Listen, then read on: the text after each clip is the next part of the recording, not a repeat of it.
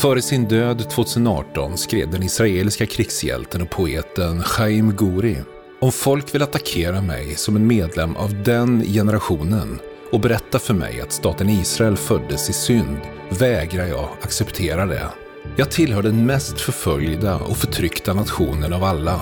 Ja, orättvisor begicks under krigets gång. Men du kan inte säga att vår grund bygger på orättvisa och att vi inte har en fullvärdig rätt att existera här.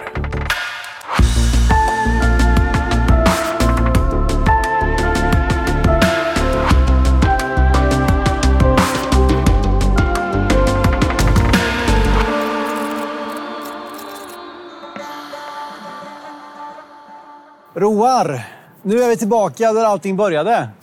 Ja, det känns så kul att vara tillbaka här. Verkligen. Alltså i dubbel bemärkelse. Vi satt ju här för ganska exakt ett år sedan och spelade in ett föravsnitt och berättade nyheterna om den här serien som vi skulle göra. Och nu är vi tillbaka här. Eh, det är häftigt. Det, det är liksom här som allt landar. Så liksom, när man går ut här nu så får vi se resultatet av allt vi har pratat om. Och även i egentligen. storyn egentligen, även i, i, i podden så är det också här allting börjar. Vi ser tempelplatsen bakom oss där det faktiska templet förstördes år 70. Och vi sitter i Jerus i Jerusalem, Israels huvudstad, som då fyller 70 år eh, 2018. Så det känns häftigt. Men du, eh, vi har redan sagt vilket årtal vi ska prata om idag. Men, eh, Jag fick eh, inte den äran. Du fick inte den äran idag, men eh, det är ganska uppenbart tror jag. Jag tror att det. vi är det. Men du, vad händer runt om i världen för någonting egentligen? Ja, det är, till exempel så finns det någonting som heter metoo som kommer upp just det här året. Just det, det är 2018 ja. Ja, det är En stor grej. 2018. Ja. Och det finns också vinter-OS i uh, Sydkorea. Pyeongchang Ja. och fotbolls-VM i Ryssland. Det känns ju Oj. märkligt att tänka på det just nu med allt som pågår. Ja. Men eh, så var det. Eh, Nästa gång blir det i Qatar, eller det har varit i Qatar precis. Fantastiskt. Vi får prata om Fifa i en annan podcast kanske, men, men vi nöjer oss där. I Saudiarabien får kvinnor börja köra bil. Ja, ja. Eh, 2018. Och, Och- Greta Thunberg då, på tal om metoo som ju liksom blev en världsomvälvande rörelse, så började Greta Thunberg att skolstrejka för klimatet. Ja. Då var hon 15 år. Idag är hon ju eh, närmar sig 20 då.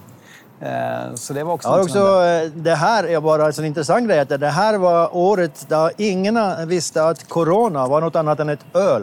Och de Just som det. visste det då? Ja, de som ens visste det.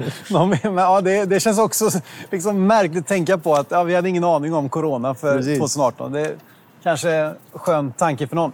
Men du, eh, vi brukar ju också prata om liksom, var är judarna? Och nu, nu är vi liksom, eh, det blir ju lite 2018 årtalet, men vissa delar nu så drar vi ända fram till, till nutid. 2022 spelar vi in detta då. Ehm, eh, och eh, var befinner de sig, eh, judarna? Ja, och så, det är ju liksom bara att titta runt där vi är nu. Så, så, för det är ju svårt att inte komma in helt på idag, men det är 2018 som är året. De är, eh, alltså här i Israel så är det ju en majoriteten, alltså inte majoriteten totalt sett, men det finns det landet med mest judar, det är Israel. Och Ja. sen har vi då USA som är det andra stora landet.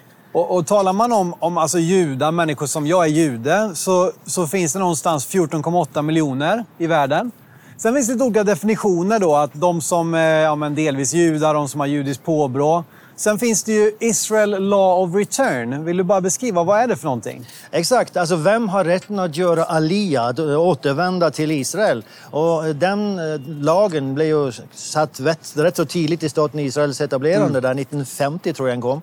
Eh, Men då är det den, om du har en bestemor, heter det på norska, Ja, bästefar. en farmor, morfar. Ja, precis. Om du har en av dem är din är jude, då har du rätten att återvända. Just det det. betyder inte att du är nödvändigtvis jude eh, Eh, enligt eh, religiös lag, men du har rätten att återvända. Och göra alia då, det är ett begrepp vi har sagt så många gånger. Eh, men om man tittar på den gruppen människor, då finns det närmare 24 miljoner, 23,8 miljoner i världen som då har rätten att återvända hit till Israel. Och av den gruppen så bor ungefär 12 miljoner i USA. Eh, sju miljoner är ju här i Israel och de är ju, de är ju här, så att säga. Sen finns det lite andra toppländer och sen kommer Frankrike, 750 000. Vi har Kanada, 700 000. Vi har Ryssland. Eh, och sen så ner på 20 plats, det kommer Sverige faktiskt. Lite förvånande att det är så högt upp, men det är ju 30 000 judar då i den här vidare bemärkelsen i Sverige. Eh, och, och i Norge 2500. Så där är ganska få. Ja, där är du få. Och det har ju också med kriget att göra. Att eh, Ja. många, många försvann då. Sen kan man, man kan ju nämna det också att det finns ju, alltså, särskilt i Sydamerika, så finns det ju, om man ska kalla det mörkertal, men folk som inte vet att de Ja, är precis. judar och sådär, Ja. som blir tvångskonverterade. Och Argentina finns med på topp 10-listan eh, av, av länder då, där även Ukraina finns. Nu är det ju många ukrainare som, ukrainska judar som har lämnat nu då, med, tank, med tanke på, på kriget. Men vi ska komma tillbaka till det. Eh, en intressant tanke då att i arabvärlden, vi har ju pratat om det, att, att eh, arabvärlden sedan bortförandet till Bab- Babylon 586 före Kristus så fanns det en stor judisk population eh, inne i, liksom, mitt inne i Mellanöstern. Men efter kriget och eh, 48-49 så, så blev det ju omöjligt. Och nästan alla lämnade. Och idag är det landet med flest judar, Marocko med 2200 judar, Tunisien 1100, Egypten ett land som har haft judar i så många, lång tid. Där räknar vi familjer, eh, antalet judar som finns kvar. Så det är, det är nästan omöjligt idag för en jude att leva i de arabiska länderna. Utan då är det liksom väst, västra Nordafrika. Där finns det ändå liksom några tusen då. Men Ja, that's it liksom. Ja, men det, är liksom, det har hänt de senaste 20-30 åren. när Flera länder, den sista juden lämnar Afghanistan, den sista juden eh, lämnar Syrien. Alltså, Ja. Det finns fortfarande någon kvar i Syrien, men det, det är liksom verkligen där. Precis, men där har vi lite grann eh, ändå eh, läget runt om i världen. Och det är ganska kul, det är ju väldigt många av de judarna ute i världen som, som vi känner till, som är ganska kända. Eh, vi tänkte vi kanske bara ska namedroppa lite sådana personer här. Vem, har du först på din lista? Jag har Madeleine Albright. Okej? Ja, det ja. Ja. Hon var utrikesminister i. USA. Jag har lite så här Antony Blinken som är utrikesminister nu. Ja, just det. Är också juda. Sen har vi Jared Kushner, Trumps eh, just det. svärson. Ja, precis. Och eh, vi har ju såna här eh, alltså, eh, nya värden, att säga. Facebooks grundare Mark Zuckerberg. Eh, Googles grundare, en av dem, Sergey Brin, är också jude. Eh, vi har Larry King, han dog ju här faktiskt eh, vid vårt årtal 2018, då levde han, men han dog 2019 tror jag. Eh, eller 2020. Larry King då en av eh, USAs mest eh, ikoniska liksom, talkshow-värdar som var jude. Och vi har kända skådespelare som Adam Sandler, Sacha Baron Cohen, eller mer känd som Borat, eh, judar. Eh, Ja, precis. Jag har också lite, jag har fler politiker. Alltså Bernie Sanders är ju rätt så känd i USA. just det, han var ju presidentkandidat Ja, och tävlade mot eh, eh, Hillary Clinton va, när det begav sig. Exakt. Noam Chomsky, det är inte säkert alla känner honom, men eh, Irving Berlin Ja. som skrev eh, I'm dreaming of a white Christmas Oh. var jude. Eh, Leonard Cohen såklart, namnet säger ju det. Ja. Sen har vi eh, Ben and Jerry. Oh. De är ju judar, alltså Just det, de som bildade det. glass- Levi Strauss. Ja. Sen har vi Robert Allen Zimmerman. Lite mer känd som Bob Dylan. Precis. han är också jude. Eh, Den som gillar fotboll då, Roman Abramovic, han har inte varit så populär nu, en rysk oligark som köpte Chelsea 2004. Han är jude och han har ju faktiskt kommit till Israel nu. Va? Och, och, eh, jag tror han är bosatt här nu och lämnat Ryssland på grund av kriget. Och, så. och på tal om kriget så har vi ju såklart eh, Volodymyr eh, Zelensky, eh, Ukrainas president, som ju är jude.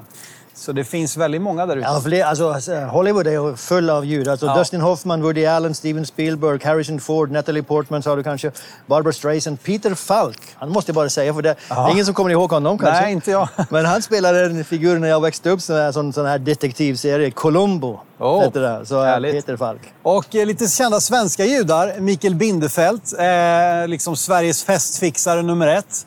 Jens Lapidus, en av Sveriges mest populära författare, ligger bakom serien Snabba Cash, Livet Deluxe eh, med mera.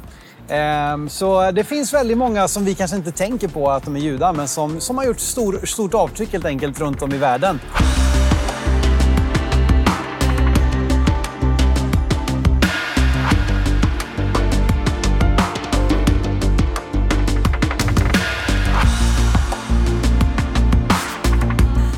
Men om vi nu, vi ska säga en liten disclaimer här att mycket av vårt fokus på Israel när vi sitter i Skandinavien blir liksom utrikespolitiskt. Det blir liksom konflikter, krig, det är liksom fredssamtal med andra länder. Vi kommer fokusera nu på Israel. Hur är det att vara jude i Israel idag? Och bara landet idag då, om vi liksom zoomar ner lite grann från judarna här ute i världen, kommer hit till landet, ehm, så är ju det ett ganska litet land. Vi säger ibland i Sverige att det är lika stort som Småland, men det är faktiskt en överdrift. Det är mer likt Västra Götalands län, har jag kollat upp. Okej. Det är väldigt likt i Ja. storlek. Ehm, och det är ju alltså ungefär 22 000 kvadratkilometer. 42 mil från norr till söder. Det är 11,5 mil brett på den bredaste punkten. Det tar 9 timmar att köra med bil från norr till söder. Det tar eh, 90 minuter från Medelhavet till Döda havet. Så det är ett litet land vi pratar om här. Ja, och då, när du säger 22 000 då inkluderas det inte Judeen Samarien. Bara så, så, för då blir det 28 tror jag. 27-28. Ja. ja, då kanske det är närmare Småland då. Ja, okej. Ja, precis. Ja, Och bara jämföra där då att här då i Israel, då, de här 22 000, där bor det ungefär 9 miljoner människor. Eh, I Västra Götaland bor det 1,7 miljoner. Så att det, det är ganska tätbefolkat eh, här så att säga. ja. Och, och eh, det som är intressant också är att majoriteten, eller nu är det faktiskt inte majoriteten, men eh, under, sen staten blev upprättad fram till idag så har 3,3 miljoner av eh, de som finns här, alltså de gjorde alia, de kom hit, tillflyttade. Hur ska det vara 600 000 när staten blev upprättad? 600 000 judar här. Och nu alltså, så- har det gjort alia, 3,3 miljoner, och sen har det ju fötts människor Ja. eh, i tillägg. Så, men det är rätt så häftigt att 3,3 har gjort Ja, sen alia. 48 då. Sen 48. Och då ska vi säga att om vi backar, vi gjorde ett avsnitt 1881 som ju var den första alian där det kom en större grupp judar hit. Och då, 1881, då bodde det ungefär 25 000 judar här. Precis. Ehm, så att från 25 000 1881, 600 000 1948 då, när staten grundas, till 7 miljoner idag. Så eh, det är en väldig utveckling. Det är verkligen. Uh, och eh, antalet ökar enligt statistiken med 1,7 procent årligen. Alltså det, är ju, eh, det föds ju flera barn här än det gör i Europa, i Västeuropa. Just det. Så eh, jag tror födselsraten ligger på ungefär tre per familj. Ja, och det har ju varit alia då ända sedan 1881 och det har ofta liksom skjutits igång på grund av problem för judar runt om i världen. Vi kommer 1881, då var det pogromer i Ryssland eh, Eh, där judarna blir anklagade för tsarmord och annat. Sen har vi naturligtvis allting som kopplar till eh, eh, runt andra världskriget. Men än idag så är det ju liksom, kommer det stötar av alia så att säga. Vi har ju en stor sak, Sovjets fall, eh, som ledde till att ungefär en miljon ryska judar kom hit på 90-talet. Ja, alltså mer än en miljon. Och då hade ju redan kommit några innan som fick lov att lämna Sovjetunionen. Ja. Eh, Så det sägs, om jag minns rätt, att ungefär 20 procent av befolkningen, 25 procent, talar ryska. Just det. Eh, Och det är, det är rätt så häftigt. Man hör det väldigt mycket när man är ute på gatorna här. Ja, verkligen. Och eh, det var en ekonomisk kris runt millennieskiftet i Argentina. Då kom det många judar därifrån. Det var mycket antisemitism också i början på 2000-talet i Frankrike. Och då var det flera år där det kom ett par tusen judar varje år från Frankrike som ville lämna på grund av antisemitismen där. Eh, Och nu senast då kriget i Ukraina som ju får både ukrainska judar och ryska judar att, att bege, göra alia då. Ja. Bege sig hit. Det är synd att det är ofta så att det är förföljelse som gör att de stora vågen kommer. Eh, Ja. Och sen så har man att det dröpper hela tiden med folk som kommer hit eh, rent av sionistiska skäl och som bara är idealister. Ja. Men eh, ofta så är det Men förföljelse. en stor grupp också vi kanske inte tänker på, på tal om att judarna har sking, liksom skingrats över hela världen, det är ju också att etiopiska judar har det ju kommit väldigt mycket. Eh, var det på 70-talet de började komma hit? eller Ja, det var det? väl 80-talet. eh, Med, 80-talet. under Menachem Begin Ja. så, så började han med Operation Salomon och så kom Operation Mose. Så eh, två stora operationer där de hämtade tiotals eh, etiopiska judar. Ja, men det är häftigt. Och Ti- eh, Tiotals tusen. Tiotusentals. Tiotusentals. Precis. Och eh, eh, idag då 9 miljoner, det är ganska befolkningstätt här. Eh, återigen om vi jämför med Sverige. I Sverige är det ungefär 23 personer per kvadratkilometer. Här i Israel är det 373 personer per kvadratkilometer. Precis. Eh, bara för jag har inte nämnt totalt sett, alltså, för det finns ju andra än judar i landet. Så, så Ja, då- det är ju 9,6 miljoner totalt sett. Just det, hela befolkningen. Ja. Ja, och 7 miljoner av dem är då, är då judar. Men du hade en jämförelse också med, med Europas mest tätbefolkade land. Ja, alltså 364 bor det i Belgien per kvadratkilometer. Ja. Och här alltså 373. Just det. Så det säger någonting. Men sen har vi städer som är särskilt tättbefolkade i Israel. Ja. Och, och då har vi till exempel Tel Aviv har 7522. Eh, Bnei Barak har 22 145 Ja. Eh, tätbefolkning. Och om man jämför det, man brukar ofta prata om Gaza som Mm. eh, var väldigt tätbefolkad och det är det ju. Det är väldigt. Men Gaza city har ungefär hälften av tätheten som Bnei Barak har. Just det. Och bara för att slänga in det, en, en, en del av Hongkong, eh, det är den mest tätfolkade. Där bor det 130 000 människor per kvadratkilometer. Det är ju extremt naturligtvis. Eh, nej men alltså, det här är ett tätbefolkat land och eh, även om vi har den här siffran så har vi också hela Negevöknen som är väldigt mycket mindre människor. Där är det ju nästan obefolkat.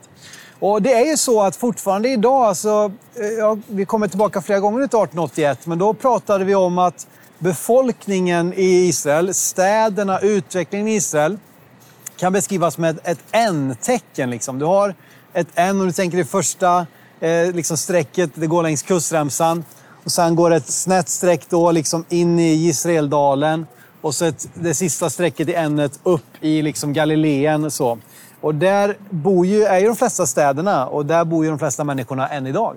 Ja, de gör det. Och med den stora, stora majoriteten på det första strecket längs kusten. Just det. Eh, så om det är 70 procent av Israels befolkning som bor mellan Haifa och eh, Ashdod. Ja. Så det, det är tätbefolkat. Ja, och det är där också Bnei Barak, som jag nämnde, ligger.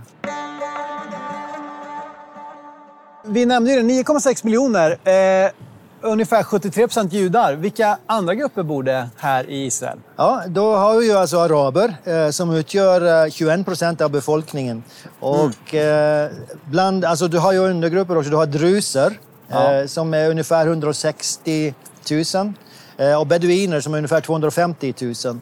Så, eh, sen har du även då kristna araber. Eh, men de utgör eh, så ungefär 2 procent av befolkningen. Ja. Så, eh, men det är ju, vi, vi nämnde här om att i arabvärlden så, så räknar vi antalet judar eh, liksom i enstaka tusental i hela arabvärlden. Eh, Medan det här då i Israel bor ungefär två miljoner araber. Eh, så det är ju en, en väldigt stor skillnad får man säga. Även om vi ju, det var många araber som av olika skäl, vi har också varit inne på det, skälen till att många araber lämnade i samband med kriget och staten Israels upprättande 48. Så var det ju så att många stannade och fick möjlighet att bli medborgare och leva med samma skyldigheter och rättigheter som alla medborgare. Så att här finns det ju en väldig skillnad i hur Israel behandlar då sina minoriteter och hur delar av grannländerna behandlar ja, judar. Då. Ja, och det, det har ju att göra med det här är en fungerande de- demokrati. Medan Ja. där ute så, så finns inte det konceptet på det, på det sättet. Men du, de här judarna då? 73 procent, eller vad, vad sa vi? 7 miljoner? Alltså, i, i, det, det ändras ju såklart lite grann, men däromkring. Judiska gruppen, vi har ju nämnt lite, lite redan om vilka håll de har kommit ifrån, men även där är det ju väldigt uppmixat. Liksom. Vilka grupper har vi? Och vi kanske känner igen lite namn här från olika episoder vi har gått igenom Ja, det tidigare. hoppas vi att de, Ja. man kommer ihåg. Men alltså de två stora grupperna inom judendomen, det är eller inom, bland judarna, det är askenaser och sefarder. Och de här termerna har vi använt. Den sefardiska, det, det pratar vi om utgången från Egypten, från Spanien, utkastelsen Ja, från 14, Spanien. 1492 hade vi ett avsnitt om detta då. Exakt. Och, och du, eftersom Spanien på hebreiska då är sfarad så kommer det sefardiska judar. Och de bosätter sig i norra Afrika och runt hela Medelhavet egentligen. Men i tillägg till dem så har vi de som du redan har varit inne på som eh, kommer från det babyloniska fångenskapet och bosätter sig i arabiska länder och som egentligen kallas misrachim, alltså östliga judar. Men ofta så drar man ihop båda dem, sefardiska och östliga, för de bor i arabiska eh, länder eh, efter, Ja. ett, efter ett tag. Och om man delar upp dem då i de judarna och askenasiska judar som kommer då från Europa och särskilt då inte Spanien men norr om Spanien. Och då talar vi norra Europa, alltså Ryssland eller? Ja, Eh, Och liksom, Östra Europa och så östra vidare. Europa. Ja. Och det är ju väldigt många av dem som drabbas av förintelsen. Precis. Eh, För de bor i de här länderna, i Polen, i, Litauen, i Ukraina, i Ryssland och så ja. vidare.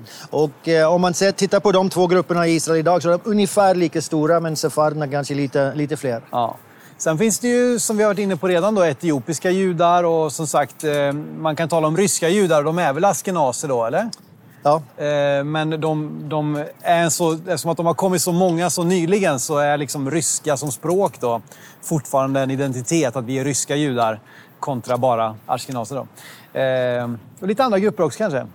Eh, Ja, alltså, sen finns det ju då alltså, även amerikanska judar. Har blivit en grupp. Du har franska judar som de senaste åren, tio åren har blivit en, en grupp. Alltså, Mm. och de, det, det som är speciellt är väldigt ofta att de bosätter sig i eh, samma städer. Så de Ja. blir liksom en, en koloni så att säga.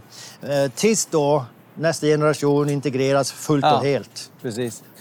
Eh, Men du, i, i, i koppling till detta och kanske särskilt de här två huvudgrupperna, ashkenaser och sefarder, så finns det också vissa utmaningar.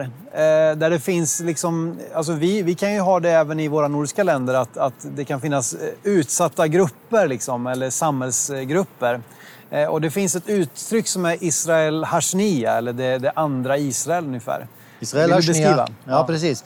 Det andra Israel. Och, eh, alltså det har ju att göra med att eh, det är två väldigt olika kulturer. Om man kommer från arabiska, muslimska länder eller kommer från Europa så kom de med två olika kulturer fast de båda var judar och hade samma tro. Ja. Eh, och det gick inte alltid lika enkelt. Men sen i tillägg till det så har du det faktum att det var de europeiska, askenaziska judarna som stod bak sionismen. Det, och som som- på många sätt därför blev eliten i landet. Det var de som kom och var pionjärerna och byggde upp och drev jordbruk och byggde kibbutzer och så vidare. Alltså, tidiga politiker, generaler, alltså Ben Gurion. Alltså, och väldigt ofta när vi har återkommit till de här olika porträtten vi gör av personer så, ja men den föddes i Vitryssland och han föddes i Ukraina och han föddes i Ryssland. Det är väldigt ofta där de har sitt ursprung. De här Ja. som, som vi känner idag som liksom förgrundsfigurer. Precis, och man kan bara säga det att det har än idag i Israel inte funnits en premiärminister som har varit sefardisk. Just det. Så alla har varit från den askenaziska gruppen. Det har funnits president som har varit sefardisk, men det var på 80-talet eh, och det var ett medvetet val av Menachem Begin som då var premiärminister att göra det. Ja. Så, men sen de här skillnaderna av askenazisk sefard det uttrycker sig också i synagoger. De har olika synagogor, går till olika synagoger. De har lite olika liturgi och böner som de ber. Eh, sen ska, måste man säga att det här skillnaderna har ju modererats kraftigt mm, under åren som Israel har funnits. Så Israel modererar ju och tonar ned. Och Det blir även så att man lär av varann och man byter ut traditioner. Och så till exempel en, en eh, högtid kan man kalla det som kommer strax efter påsken som heter Mimuna. Det är en sefardisk eh, skick där man liksom firar liksom att nu kan man äta mjöl eller eh, vad heter det? Inte bara surdeg. Ja, inte det. bara... Syrat, syrat bröd. Ja, precis. Alltså, ja. Uh, och då har man en massa sötsaker och kakor som man har gjort och så firar man Mimuna. Och det har blivit alltså, nationalfirande. Ja. Och alltså Mellanösternbakelser, de är ju bland de bästa i världen. Så Ja, eh, precis. Det är väl mycket den typen kanske. Eh, men kan man rent av tala liksom om, en, om en diskriminering? Liksom? Eh, har det gått så långt så att säga? Från början kan man nog nästan säga det att det var en diskriminering. Eh, men nu så har det som sagt urvattnats de här skillnaderna. Och du kan säga generellt sett fortfarande så kan man nog säga att sefardiska judar är lite mer blue collar workers och har lite lägre utbildning. Men jag såg en statistik här precis som eh, där 40 procent av eh, israelerna, de, de tänker inte ens, de, de definierar sig inte som askenazisk eller sefardisk. Just det. Eh, det, det har glidit ihop, för det, många är ju gifta tillsammans Ja. och så vidare. Det har väl att göra med integration. Då, liksom att, men, men man ska komma ihåg att den här staten eh, nu då, den fyller 70 här 2018. Eh, så det är inte så många generationer. Liksom. Så att den integrationen, det tar ju några generationer innan det smälter samman, även eh, vart du än är i världen. Ja, och jag bara också säga att just det här begreppet som du nämnde, Israel Hashnia, det andra Israel, det är ett begrepp som kom upp de senaste åren. En eh, speciell forskare då som, som kom upp och, och ville beskriva att det fortfarande finns i vårt samhälle. Det. Så det, det är inte helt borta, men eh, det håller på att tonas ner.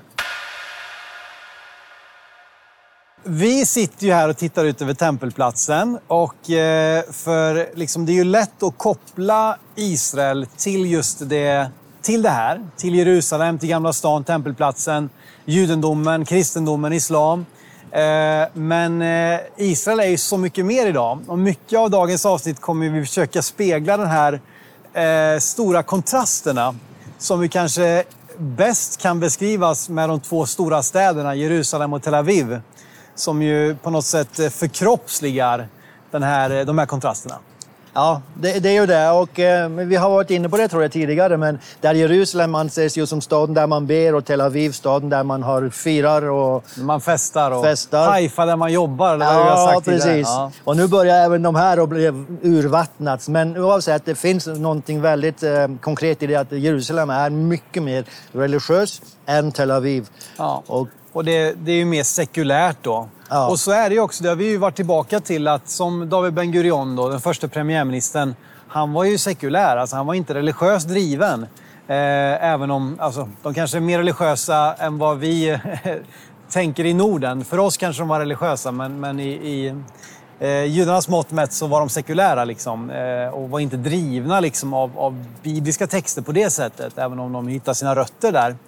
Eh, och, och, och så är det ju än idag. Liksom. Den Ja. här spännvidden. Ja, absolut. Det är, och det är en väldigt stor spännvidd. Återigen, jag, jag läste en bok som kom ut bara för ett år sedan eh, som, säger, de ställer frågan, blir Israel mer sekulärt eller mer religiöst? Och de säger ja tack, båda delar. Ja. Alltså, det blir båda. Eh, och det betyder ju att eh, alltså, du har eh, grupper på båda sidorna som går åt sitt håll. Och det gör ju att avståndet ökar. Men samtidigt så, så, så finns det en stor grupp, den stora majoriteten befinner sig där mitt emellan. För du, du pratade om att det finns undersökningar, alltså vi kan ju titta på sån här Wor- World Value Survey, eh, där man kan titta på eh, värderingar runt om i världen. Och där ju Sverige ofta sticker ut, och säkert Norge också, liksom att vi ligger uppe i ett visst hörn. Men även här i Israel som har gjort liknande just inom landet. Där man har en linje som kan beskrivas som, som religiös, och, eller som religiös och en som patriotisk, så att säga. Ja. Hur, hur fördelar sig... Precis, och eh, forskarna använder lite andra ord. De säger tradition istället för religion, men det är ju verkligen eh, religion. Det pratar om hur, hur traditionsrik, alltså det är den judiska religionen det pratas om. Och så pratar de om nationalitet, men det är också där patriotism. Och i den här, du, du skapar ju fyra fyrkanter när du gör en sån streck, ett sånt kors. Och i det övre hö, högra hörnet, som alltså är mest traditionsrikt, mest religiöst och mest patriotiskt, Ja. där ligger 55 procent av israelerna. Just det. Och i det hörnet som är motsatta hörnet, alltså som är mest sekulärt och mest frikopplat från tradition, där ligger den minsta gruppen med 11 procent. Ja. Så när du, du, som du var inne på när du säger att de var sekulära, de här som kom. Ja, men inte sekulära som vi tänker oss. Nej, precis. Man är ändå väldigt präglad såklart av Bibelns eh, berättelser. Eh, alltså jud, judarnas bibel, eller Tanach, och Gamla testamentet och sina heliga skrifter. Och det är ju det som har hållit samman dem ändå. Ja, precis. Alltså, jag, jag har också en siffra på att 45 procent av israel, israelerna definierar sig som sekulära. Men 70 procent av israelerna tror att det finns en gud. Just det. Så det att du är sekulär betyder inte att inte du tror på Gud. Nej. För då överlappar de inte helt. Och det kan väl vara också att man vill, man vill ha liksom en sekulär stat, men, men man har en personlig tro. Liksom. Ja. Eh, och det finns, det finns väl viss rimlighet i det.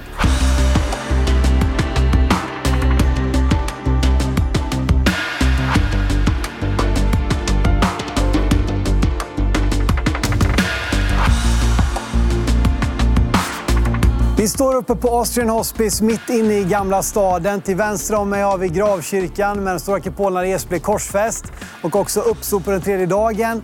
På andra sidan här borta så har vi tempelplatsen med den gyllene klippdomen och här inne händer precis allting, eller så mycket, eh, inte minst kring Jesus sista vecka. Och nu vill vi bjuda in dig att följa med på en resa för unga ledare och pastorer tillsammans med mig och Roar. Eh, där vi också kommer att möta många spännande människor som bor här nere. Och Roar, vad kommer vi få vara med om?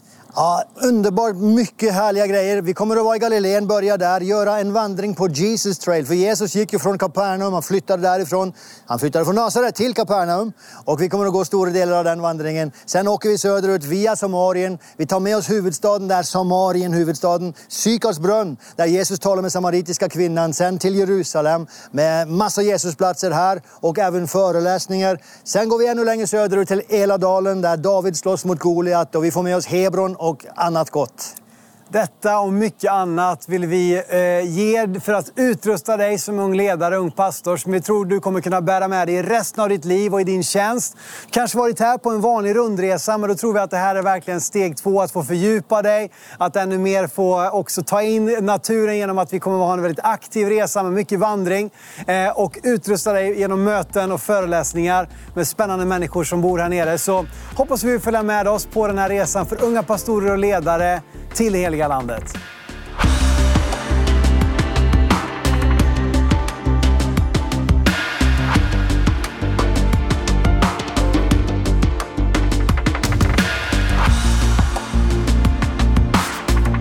Eh, någonting som ju ändå för samman väldigt många och som ju är en otroligt mycket större del av hela samhället än vad det är för oss är ju IDF, alltså israeliska armén helt enkelt. Ehm, och eh, det är ju en sak som präglar alla. Men nu i Sverige har vi precis fått tillbaka värnplikten, att alla ska göra värnplikt igen. Men här har ju det inte varit ett alternativ, det har ju varit så hela tiden. Ehm, vi måste alla vara beredda att strida för vårt land, att försvara vårt land. Vill du bara beskriva lite grann hur det, hur det, hur det påverkar landet och människorna idag? Ja, det gör ju det på, på ett väldigt tydligt sätt därför att som du säger, alla måste igenom det. Och eh, tre år när du, liksom, du kämpar, du sliter, du svettas och du utmattas eh, gång på gång tillsammans med eh, samma kamraterna i samma gruppen. Eh, det skapar verkligen band. Så det är tre års värnplikt då? Killarna då när de är 18 år eller 19 år eller det är kanske 18 för alla, jag vet inte? Ja, det är 18. Ja. Eh, då är det tre års arméplikt liksom. Ja, och nu har de skurit ner lite så det är ungefär två och ett halvt och ett och ett halvt. Men, och även kvinnorna är ju med här. Det är också, ja. har, man ju varit tidiga med, liksom, att alla måste kämpa. Och där ja. har det varit två år för kvinnorna. Det kanske har förändrats det också. Ja, ett och ett halvt där då. Så det har skurit ner lite. Men oavsett, eh, de flesta har ju gått igenom tre år och sen går du igenom alltså Miloim som det kallas, reservstyrkorna. Där du kallas in varje år eh, till övelser, övningar. Och Repmånad kallar vi det hemma då. Ja, precis. Back in the days. Miloim. Ja, Miloim. Och, eh, och träffar återigen de samma som du har varit med upp igenom. Så det bildas väldigt djupa band eh, ja. mellan de som eh, kämpar tillsammans. Och särskilt har de varit i ett krig tillsammans. Då är Precis. det ännu djupare. För det, det, ska man ju komma ihåg att, att, att tre års värnplikt, om vi, om vi följer med i nyheterna så vet vi att på tre år så har det helt säkert varit någon slags konflikt, någonting som har hänt Ehm, så att det är ju inte bara liksom att sitta på kasernen och, och, ta det lugnt, utan det är ju verkligen att vara i stridande förband. Ehm, och väldigt många har ju varit i något av alla de många krigen som jag har präglat ända sedan 48 in till, liksom, nu var väl det sista ordentliga konflikten i början på 2021 här. Eh, ehm, och eh, även om det, om, det, om det händer saker hela tiden så var ju det den sista stora konflikten. Ja, precis. Det var sommaren där, eh, maj, juni, juni ja. 2021. Och det var ju med Gaza. Eh, och, men sen är det som, som det pågår nu, alltså sen, sen ett halvår tillbaka så, så har det pågått en kampanj av terror och eh, där soldater blir dödade. Eh, ja. så, så, det här är en reell risk. Vi har pratat om det här också. Det är inte som våra militärer ofta är, bara liksom att växa upp. Eh, här är det verkligen, du sätter ditt liv på fara. Och alla i stort sett har, om inte en direkt familjemedlem, en släkting, en bekant som har dött också i armén eh, i något av krigen i något av konflikterna i, någon, eh, vid någon gränsstation. Liksom. Så det här blir ju väldigt, väldigt levande. Eh, och för oss då, eh, nu var ju Norge med i andra världskriget men i Sverige har vi inte haft krig på snart 250 år eller vad det är. Det, det, det är lite svårt att sätta sig in i eh, liksom hur mycket det här ändå formar Ja, och så är det ju det att i politiken så, så är ju eh, generaler, före detta generaler, de är ju väldigt ofta, går in i politiken när de eh, pensionerar sig som, som generaler. Just det, för de får stort förtroende liksom. De får stort förtroende. Så jag, jag har en annan bok som heter Generals in the Cabinet Room. Mm. Eh, och det är inte få som har varit med i israeliska regering. Mm. Eh, men oavsett, de syns överallt hela tiden. Eh, en väldigt vanlig fråga när man eh, går och frågar efter jobb, det är ju vad tjänade du i armén? Alltså det är första frågan man ofta ställer. Mm. Och det säger någonting om dig som person. Det säger väldigt mycket om dig för en israel. För att höra vart du har varit någonstans mm. och att du har gjort militärtjänsten. Så som jag, som jag är inne på, alltså det här är med på att forma en kultur i landet som det inte går att eh, alltså förstå Israel om ja. man inte får med sig det här aspektet. Precis, och eh, eh, vi ska komma tillbaka till det, men, men eh, de som är undantagna värnplikt här, vi ska återkomma till det, men det är ju dels Israel-araber, som, som eh, det är liksom frivilligt att vara med, och även ultraortodoxa judar. Vi ska återkomma till det, men även om det inte ständigt är konflikt och, och stridigheter så upptas ju mycket av, av arméns eh, uppdrag konstant till eh, det som vi talar om Judeen Samarien i Bibeln, men det som vi eh, beskriver som Västbanken också. Då. Eh, och det här är också någonting som påverkar alla och splittrar också väldigt mycket. Ja, och det, det, ska man ju säga för att IDF, alltså den israeliska armén, har ju varit konsensus. Alltså om det är någonting som samlar i Israel så är det det att man gör militärtjänst och man står bakom armén.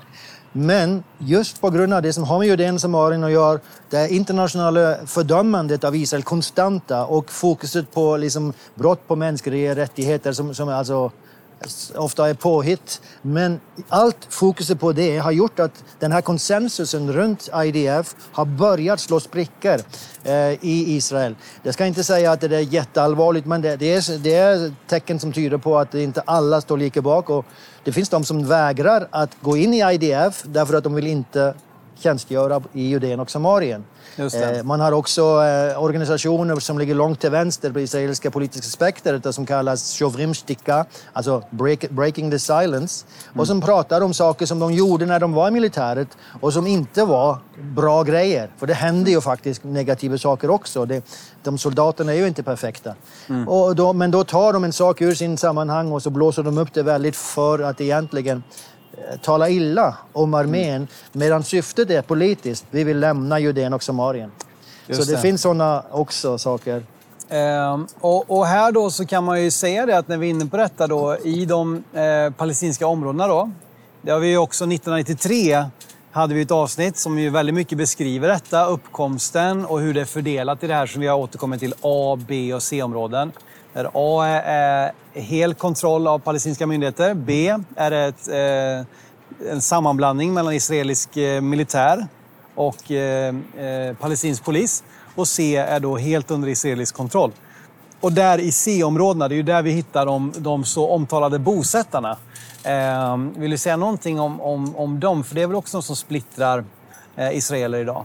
Ja, det, det absolut. Alltså, he, hela den frågan och allt som Israel gör där inne är med på att splittra. Och bosättarna eh, medverkar till det därför att många av dem är väldigt ideologiskt med, medvetna och också bibliskt medvetna.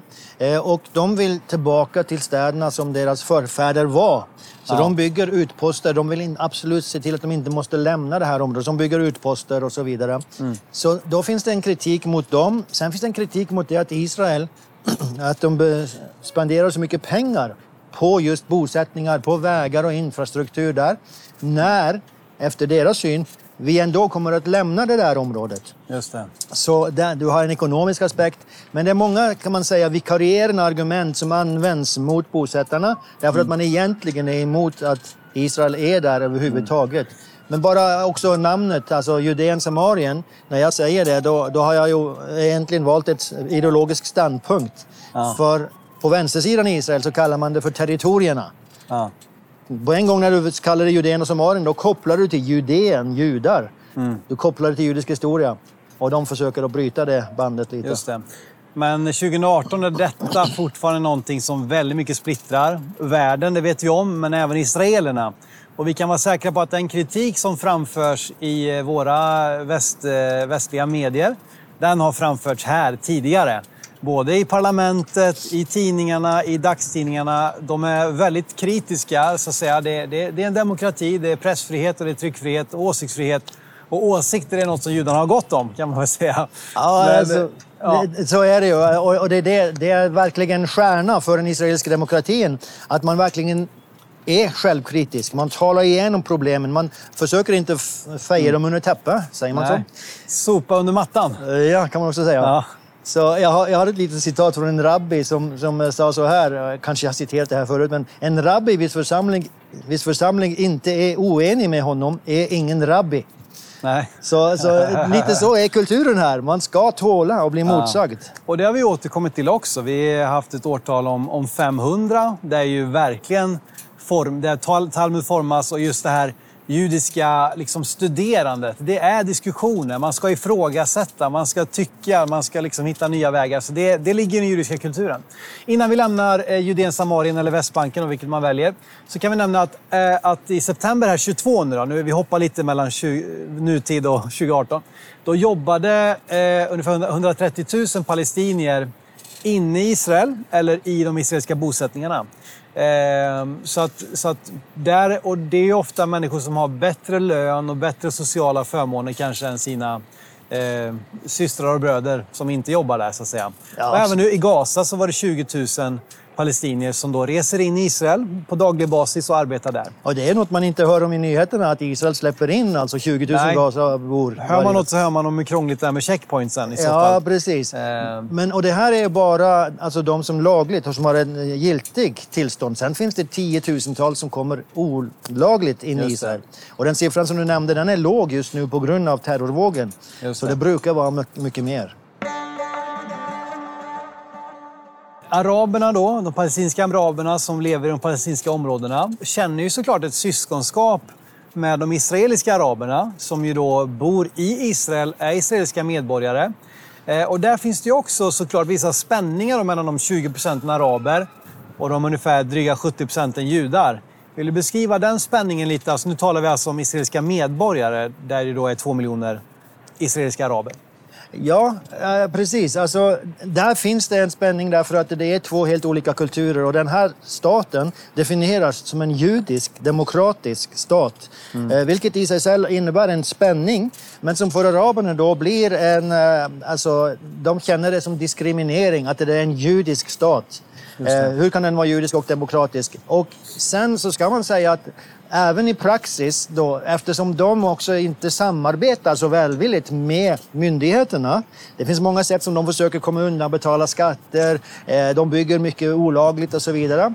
Men samtidigt så finns det då en viss eh, diskriminering där de inte får så många byggtillstånd som de borde få. De får inte så många zoner att utveckla sina städer i. Mm. Eh, så det, det, finns en viss diskriminering mot dem.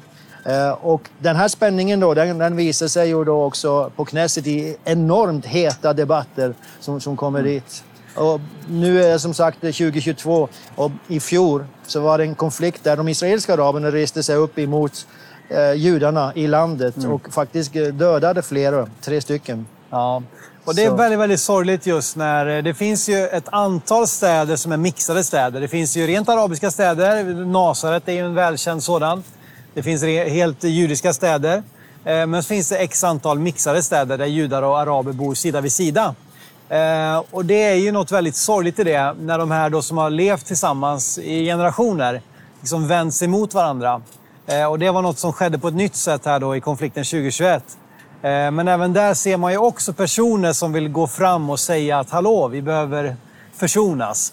Eh, och det ska man också lyfta fram. Ja, det ska man definitivt. För alltså, de undantagen, eh, för det är tyvärr undantag. Den stora majoriteten är som vanligt tyst. Eh, men det finns de som verkligen ställer sig fram och säger det här står jag inte för. Och, eh, alltså, jag minns en sån härlig bild på, eh, i Ramle, som är en sån här mixed stad, mm. där en arabisk äldre dam gick fram och omfamnade en judisk yngre tjej, då, eller mamma, mm. mitt i det här upproret som pågick då, där det var väldigt hett och säger vi bor här tillsammans och vi kommer alltid att bo här tillsammans. Hon, liksom, den arabiska damen, säger de här orden. Ja. Och, Ja, och de, även om de är undantag så är de ju viktiga att lyfta fram. Ja. Det är ju på något sätt det som behövs, en försoning såklart. Eh, eh, israeliska araberna, på tal om IDF, då, det är alltså en grupp. De, de måste inte göra värnplikt, men de får göra det. Och det finns eh, ganska många som väljer att göra det, även om kanske majoriteten inte gör det. Men det är ju många som jag vill strida för Israel, så att säga. Eh, även om de kanske placeras på positioner där de inte kommer tvingas eh, fightas mot sina eh, syskon, va? ungefär. Eller sina eh, ja, fränder. Eh, en annan grupp som ju också är undantagna eh, eh militärtjänst, det är ju de ultra, ultraortodoxa judarna. Eh, och eh, vi kan väl komma in lite grann på dem. Den spänningen som finns också där bland eh, judar och de ultraortodoxa judarna, som ju är 13-14 procent. Det är knappt, eh, vi talar om knappt en miljon va, ungefär som, som, som är så att säga ultraortodoxa judar. Ja. Vill, du, vill du definiera det? Vad är det för, till att börja med? De ultraortodoxa, ja. Ja, precis. Alltså, eh, de kallar sig ju inte det på, på hebreiska, de kallar sig charedim. Alltså de som skakar. Och de skakar av Guds fruktan. Det är egentligen vad det betyder. Mm. Uh, så, så, men de är ju då uh, väldigt religiösa. Uh, de följer ju verkligen Mishna, Talmud, vi har avsnitt om de här grejerna. de följer dem verkligen till punkt och pricka, det försöker de i alla fall göra och lever då väldigt strikta liv enligt Toran som de mm. förstår den och tolkar den. Och de klär sig på det sättet, de liksom följer det sättet. Vi hade ett avsnitt om 1740 där en av de stora grupperna, chassiderna, kommer, kommer upp, har sin ursprung. Eh, och det är därför de också syns så tydligt på gatorna eller vid Västra muren. Eller, även, de finns ju även utspridda i, i eh, övriga världen. I New York finns det mycket, i Frankrike som vi pratade om och, och även i andra delar av världen. Eh, och här finns det ju också en väldig spänning då, därför att de har vissa förmåner eh, som grupp som ju egentligen går tillbaka hela vägen till grundandet av Israel 1948. David Ben Gurion, han förstod ju om jag ska lyckas nu grunda en stat, då måste jag samla en väldigt bred liksom, samling runt det. Och då bildades det som kallas för status quo-avtalet med då den här gruppen ultraortodoxa judar som ju är aktivt till stor del än idag. Vad, vad, vad innefattar det här status quo-avtalet? Ja, precis. Alltså, David Ben Gurion han behövde ju egentligen inte de ultraortodoxa. De var väldigt små på den tiden. Men han ville ha konsensus så bred som möjligt. Just. Och, och därför så inkluderade han dem. Och därför så gav han dem medgifter fast han inte hade behövt göra det för att få majoritet. Han hade majoritet länge för för det. Men då ger han dem fyra egentligen områden som man säger, om ni vill gå med i min eh, koalition så ska jag garantera de här sakerna. Och det ena är då att sabbaten ska vara Israels national eh, alltså var, var, varje vecka. Fredag kväll till lördag kväll, då är det, det är då vi har vilodag. Precis. Eh, och de judiska högtiderna kom också in då, eh, som, som en automatik i det. Men det är sabbaten. Sen är det skolor. De ska få lov att ha sitt eget skolsystem där de får ta hand om utbildningen själv. De så kallade yeshivorna, som ju också, eller yeshiva, ja, religiösa men, skolor. Först, nu är det egentligen grundskolor det jag pratar om ja. Eh, från början. Sen kommer också det med yeshiva som en extra grej, tillägg. Eh, och där kommer då det här med värnplikten som de också blir fritagna från. Det är en specialavtal. Men just det här med barnskolor och elementärutbildning. Mm. Eh, sen kashrut som det heter i Israel, alltså kosherreglerna. De ska gälla på alla offentliga institutioner. Mm. Så ska man ha koshermat. Och eh, det sista har att göra med civillag, alltså som födelse, eh, giftermål, skilsmässa, död. Allt som har med det att göra, det är i händerna på rabbinatet. Ja. Och det är väldigt viktigt för dem, eh, för det definierar också lite vem som är en jude. Så även om det liksom då är en sekulär stat så, så är ju judendomen väldigt djupt impregnerad, liksom, integrerad i hela samhället. Men eh, det här är ju inte helt eh, okontroversiellt idag, kan man ju säga minst sagt. För det är också så att, att de då har rätt, männen då som lever och studerar i yeshivorna, de har då rätt till liksom ett statsbidrag för att liksom, de ska hänge sig åt studierna av Toran, precis som ju man gjort i, i tusentals år nu. Eh, då får de ett statsbidrag. Det här är en grupp som, som får väldigt mycket barn och där i tillägg så får de eh, mycket barnbidrag. Eh, och det sker insamlingar också till den här gruppen, både bland judar i Israel men också i världen. Som ju också har pågått i, i århundraden. Liksom, att man, kan man inte själv studera i Israel, ja, men då ger man pengar så någon annan jude kan studera i Israel. Eh, liksom, hur, hur, uppfattas detta i Israel idag? Så att säga? Nej, alltså det, det, det, finns ett par begrepp här som är väldigt viktiga i, Israel, i den israeliska debatten. Och det ena är att man ska bära sin del av bördan.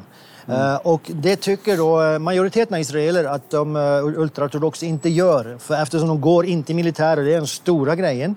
Men sen skattar de inte heller. De ger inte pengar till statskassan därför att de studerar deras fruar brukar ofta arbeta och man ska säga att det är någonting på gång att ändras här. Det finns fler och fler ultraortodoxa som går ut i studier. Men totalt sett så bringar de inte in det de borde göra till statskassan. Mm. Eh, och därför så bär de inte en lik del av bördan. Sen finns ett annat uttryck som heter kviadatit, alltså eh, religiöst tvång. Så många israeler tycker att det pågår nu i samhället där de ultraortodoxa påtvingar vissa saker på sekulära. Och judendomen i stort, det påverkar ju också alla judar, inte bara multiortodoxa. Vi har ju nämnt redan då med högtider med sabbat och det är ju många, även vanliga familjer, äter sabbatsmåltid. Samlar sin familj, äter den traditionella och man köper ett visst bröd och man tänder två ljus. Och, eh, finns det mer saker som liksom påverkar alla judar eh, kopplat till judendomen? Ja, men alltså det med sabbaten är ju stort. Därför att med det så kommer det en massa andra grejer som påverkar livet till andra. Till exempel offentlig transport. Man får inte ha offentlig transport på sabbaten. Eh, nu är det vissa städer där man har tillåtit det, så det börjar liksom att eh, vika. Alla de här barriärerna som ultraortodoxa försöker att hålla börjar vika. Men Jerusalem till exempel, ingen offentlig transport. Men många städer längs, eh, inte längs kusten, men lite in från kusten. De har inte bussar på sabbaten och många där vill, de har inte egen bil, de vill ut till stranden på sabbaten ja. och vila. Men de får, kommer inte ut därför de har ingen bil. Eh, så det, finns, alltså det får väldigt massa konsekvenser. Eh, så sabbaten är, är, är jättestor kan man säga. Den har även lett till koalitionskris. Mm. Att de flyttade turbiner på sabbaten ledde ja. till en koalitionskris. Ja.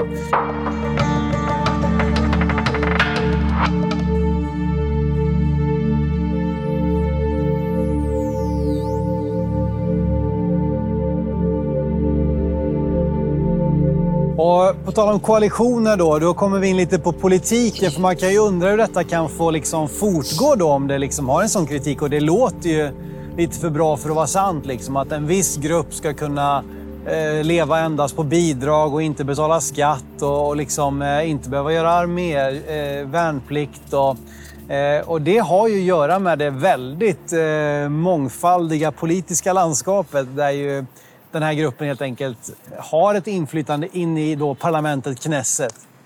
Ja, och, och, då kommer vi in på det här begreppet igen om en judisk demokratisk stat. Eh, så, som du säger att judendomen påverkar, men det är samtidigt en demokratisk stat. Så majoriteten i Israel är ju inte, inte ultraortodoxa. Så, så på vilket sätt ska det här som är fastlagt från länge sedan stå vid lag? Eh, så, men just det där med judisk och demokratisk, där, i det så finns en innebyggd spänning som fin, går tillbaka till, om man, man, skulle kunna dra tillbaka till Bibeln, där du har två uttryck. Eh, ett bibelvers som pratar om ett folk. Israel är ett folk som bor för sig själv. Ja. Alltså de är lite partikulära, de är separatistiska. Alltså, och Gud har kallat dem, jag har avskilt er från hedna folken. Och så definitivt de ultraortodoxa förstår ju så, att de är avskilda, de är separat, partikulärt.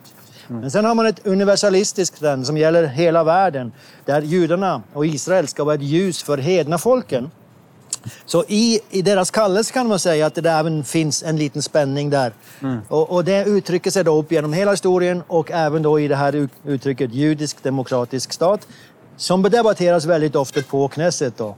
Och Knesset, eh, det är parlamentet, det har 120 stolar, så att säga, 120 platser. Det kommer ju från eh, samma ord som synagogan. Synagogan heter ju Beit Knesset, eller huset där man samlas ungefär, eller huset för församlingen. Och där har, eh, återigen så ser man liksom lite grann påverkan in i, in i vardagens, eller moderna Israel. Eh, men som sagt, där finns det ju också då ultraortodoxa partier som sitter i Knesset. Och det är ju en ganska låg spärr, det är 3,25 procent spärr för att komma in i Knesset. Och det finns ju många partier, eller hur? Ja, det gör det. Och eh, spärren var tidigare 1,5. Just det. Så det fanns många fler partier på Knesset eh, på 80-talet. Ja. Men eh, idag så är det ungefär 12 partier på, på Knesset. Sen är många av dem samlingspartier. Mm. Så, så, totalt sett är det många fler. Men 12 partier och 120 mandater. Exakt, så det är, det är liksom lite... 10 per... Så, så ska man då bilda minst 61 ja. stolar då för att liksom kunna bilda regering. Ja, precis. Så, eh, så det, det, är ingen lätt eh, uppgift och man måste hela tiden jobba med koalitioner. Det finns ingen tradition i Israel för mindretalsregeringar. Så eh, det, det, det funkar inte i Israel att ha en mindretalsregering. Minoritetsregering. Mm. Ja, exakt. För, för då kommer den att fällas på en gång. Det var väl en period nu där det har varit tre val va, under loppet av eh, en kort period? Ja, nu är faktiskt när vi spelar in det här så ska ja. det vara val ganska snart och då är det det femte valet på tre och ett halvt år. Oj, oj, oj. Och en vanlig mandatperiod är? Det är fyra år. Fyra år. Ja, så, så men, men jag tror... val på tre och ett halvt år. Det, Jag tror genomsnittet för israeliska regeringen innan den här femvalsperioden Ja. var två och ett halvt år. Det var genomsnittslevetiden Ja. för en regering. Så det är väldigt liksom, eh, snabba skiftningar och då, liksom, ja, men då kanske du tvingas att säga, få med dig något av de ultraortodoxa partierna för att kunna bilda och då kommer de säga vi är bara med om vi får fortsätta leva på det här sättet. Men, eh, eh, och just nu är väl det en valfråga också, att man vill få in eh, mer allmänna ämnen. För alltså de här judiska skolorna, eller ultraortodoxa skolorna har ju inte de vanliga grundämnena alltid. Eh, utan ibland liksom rena religiösa studier. Ja, precis. Eh, Och eh, den, den frågan har kommit upp gång på gång på gång. Det är en fråga nu, det var i 2018. Det, alltså var, det är alltid en fråga med de här skolorna och deras pensum, alltså vad heter det på svenska? Det, det är läro... Läroplan. Läroplanen, precis. Som då in, bara är religiösa ämnen. De har inte matematik och engelska och så vidare.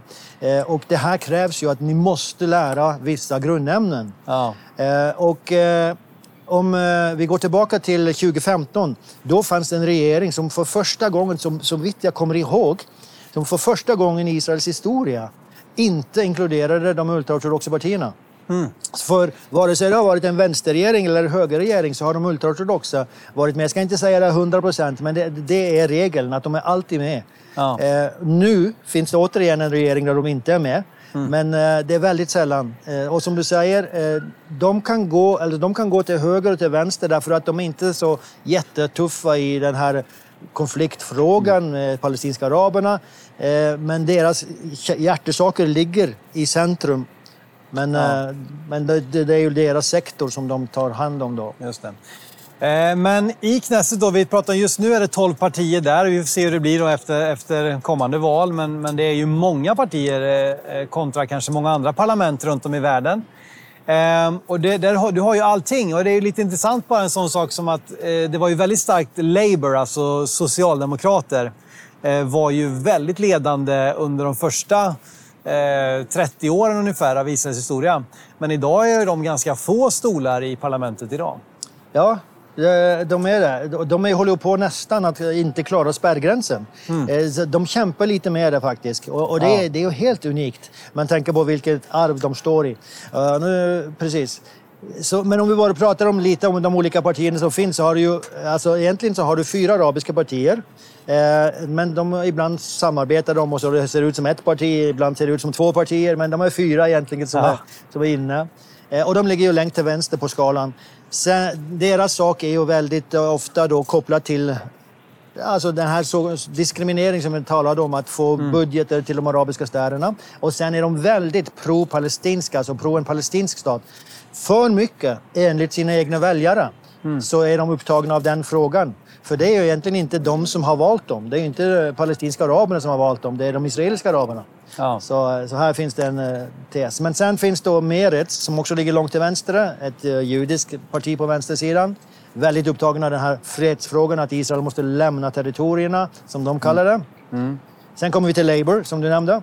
Eh, som ligger då centrum vänstra i den iska- israeliska politiken. Ganska likt Socialdemokraterna då. Ganska likt eh, Socialdemokraterna, men mycket mindre då. Ja. Eh, för, därför att det har kommit upp, de senaste tio åren har det kommit upp flera mittenpartier som har tagit de här rösterna från Labour. ja. Och Yesh Atid som nu har premiärminister är ett av dem. National Unity är ett annat. Och och de, de är ofta vänster när det gäller frågan om Judeen och Samarien. De är för en palestinsk stat och så Ja. vidare. Sen har du eh, det största partiet, eh, Likud, som ju Benjamin Netanyahu eh, är ledare för. Och den som har väl varit premiärminister kanske längst i Israels historia, eller? Ja. Och, och nu senast har det nästan varit att det enda de har kunnat enas om det har varit vi vill inte ha Netanyahu. Så vi, vi, vi kommer överens om vad som helst bara vi håller honom borta från premiärministerposten, ungefär. Ja, det är ju därför de har haft fem val. Så Ja. det, det är Netanyahu som står i centrum tyvärr. Eh, Så, men det är ju ett viktigt parti eh, och har styrt Israel de senaste 20 åren nästan eh, kontinuerligt. Just det. Eh, Men inte just nu då. Och vad är det då? Det är lite mer på höger åt skalan? Center-höger. Center-höger. Ja, precis. Lite Moderaterna kanske? Eller? Ja, precis. Eh, Och sen har vi de ultraortodoxa då. Det är två ultraortodoxa partier som ligger mm. centrum, alltså mitt i centrum, men med sina egna särintressen då, som gäller deras sektor, Mm. de ultraortodoxa. Och eh, helt eh, till höger så har du eh, då Religious Zionism. De- har lite olika namn och de samlas ibland under olika namn. Men religiösa sionistiska partier som egentligen är bosättarpartier väldigt ofta. Just det. Det är en väldig mångfald i, i, i politiken. Eh, men det finns ju också liksom en, en rik kultur här i landet. Alltså det, eh, och det är också något som har uppmuntrats genom historien. Och vi, vi nämnde ju här bara om eh, hur judar runt om i världen ofta är ganska framträdande kulturpersonligheter. Men om vi tittar på judarna här, här i landet och kultur, idrott, liksom, hur, hur ser det där ut? Om vi tittar. Vi ska säga det att just 2018, då vann ju faktiskt Israel Eurovision Song Contest. Eh, jag kommer inte ihåg, jag har ingen aning om vad det var för låt. Kan du det? Ja, det var hon tjejen som vann med den här märkliga låten. Ja, men då var det fjärde gången. De har vunnit 78, 79, 98, 2018. Det är lite kul att det är 78, 98, 2018, för det är 20 år emellan. Ja. Eh, Du kan den första låten, 78. Netta Barzilai hette hon som vann 2018. Den första låten heter Abani Bia Baebe. Ja. Abani Bia Baebe Abakaba. Ah, Att det ska dröja till det sista avsnittet innan vi får höra Roar sjunga här i podcasten, det känns ju lite sorgligt, men, men bättre sent än aldrig va? den sången, det, det, det, det låter ju lite så här eh, barnaktigt. Abani Bia Baebe. Och det är det. Därför Ja. att det är liksom ett så här, Vi kallar det sjörövarspråk i Norge.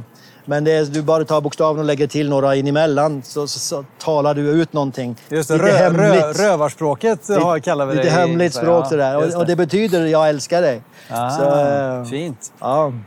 Ja, men det, det är inte illa. Så Eurovision vann de 2018 faktiskt då. Eh, samma år som de fyllde 70 år. Och eh, något som varit populärt är ju alla de här eh, Marvel-filmerna. Och Wonder Woman. Eh, Gal Gadot, eh, skådespelaren där som spelar Wonder Woman, hon är Israel. Ja, precis. Och eh, det är lite speciellt därför att detta med teater var inte en judisk grej. Så upp genom historien så har inte det varit deras... Alltså det var grekerna som höll på med teater. Ja. Eh, Så, så det är liksom eh, ja, i modern tid som de har, också har blivit så duktiga som vi nämnde tidigare med alla de här Hollywoodstjärnorna. Ja. Eh, Men även i Israel så är ju teater en, en stor sak. Komiker är ju en annan. Judiska komiker. Ja. Internationellt och i Israel. Så Eli Yatspan är en kille som... Jag skulle kunna slänga ut många, många namn här men det säger inte så mycket. Har du något judiskt skämt på lager då? Ja du, jag, jag tror... eh, det är för långt. du hade ett väldigt kort, men det kanske inte passar sig här i podden. Jag tror inte det passar sig i podden. det får, det får ni, ni får mejla Roar så ska ni få det. ja, precis. Eh, Det är skämtet här. Och det, är Eh, inte, det är inte så att det är ofint. Alltså. Nej, nej. Men, ja, det, det är inte allt som passar i podden. Nej. Eller? Ska vi, vi måste, nu, måste, nu får du faktiskt säga det nu Roar. Vi kan, vi kan inte sitta så här. De, de har ingen aning om vad vi pratar om nu. Du får säga det. Ja, men alltså, det, här, det här skämtet finns i en judisk bok där judar själv har samlat sina skämt. Ja. Så jag har, den, den heter eh, Jewish Jokes och den är så tjock. Ja. Eh, och de är väldigt självironiska. Ja. Så där finns det ett skämt som säger Vet ni hur en jude begår självmord? Nej, nej han hoppar från sitt ego till sitt IQ. Ja, Alltså, jag skulle ju aldrig kunna säga det här om inte det var för ett jude som sa det. Just det. Och, Det är eh, lite galghumor. Men ja, det är väl precis. Lite, och det har väl varit så. Humorn har liksom hjälpt dem ibland i all tragedi också. Ja, så det, det är absolut. liksom en viktig del. Men du, idrott här också. Här har de ju rönt vissa framgångar eh, nu senast i OS. Här. Det var väl taekwondo som, som de är, eh, inte minst, väldigt duktiga på. Ja, exakt. Eh, De har 13 medaljer i OS totalt sett, så det är ju inte liksom en stor nation. Nej. Eh, Men de, de har börjat komma upp, för även det här var inte en stor grej. Alltså, om vi kommer, det är först när vi kommer till staten Israel att idrott blir en grej. Ja. Och även sent i staten Israel, för de hade så mycket att göra med att försvara sig och bygga landet. Så, så de kom upp väldigt sent på plan kan man säga när det gäller idrott.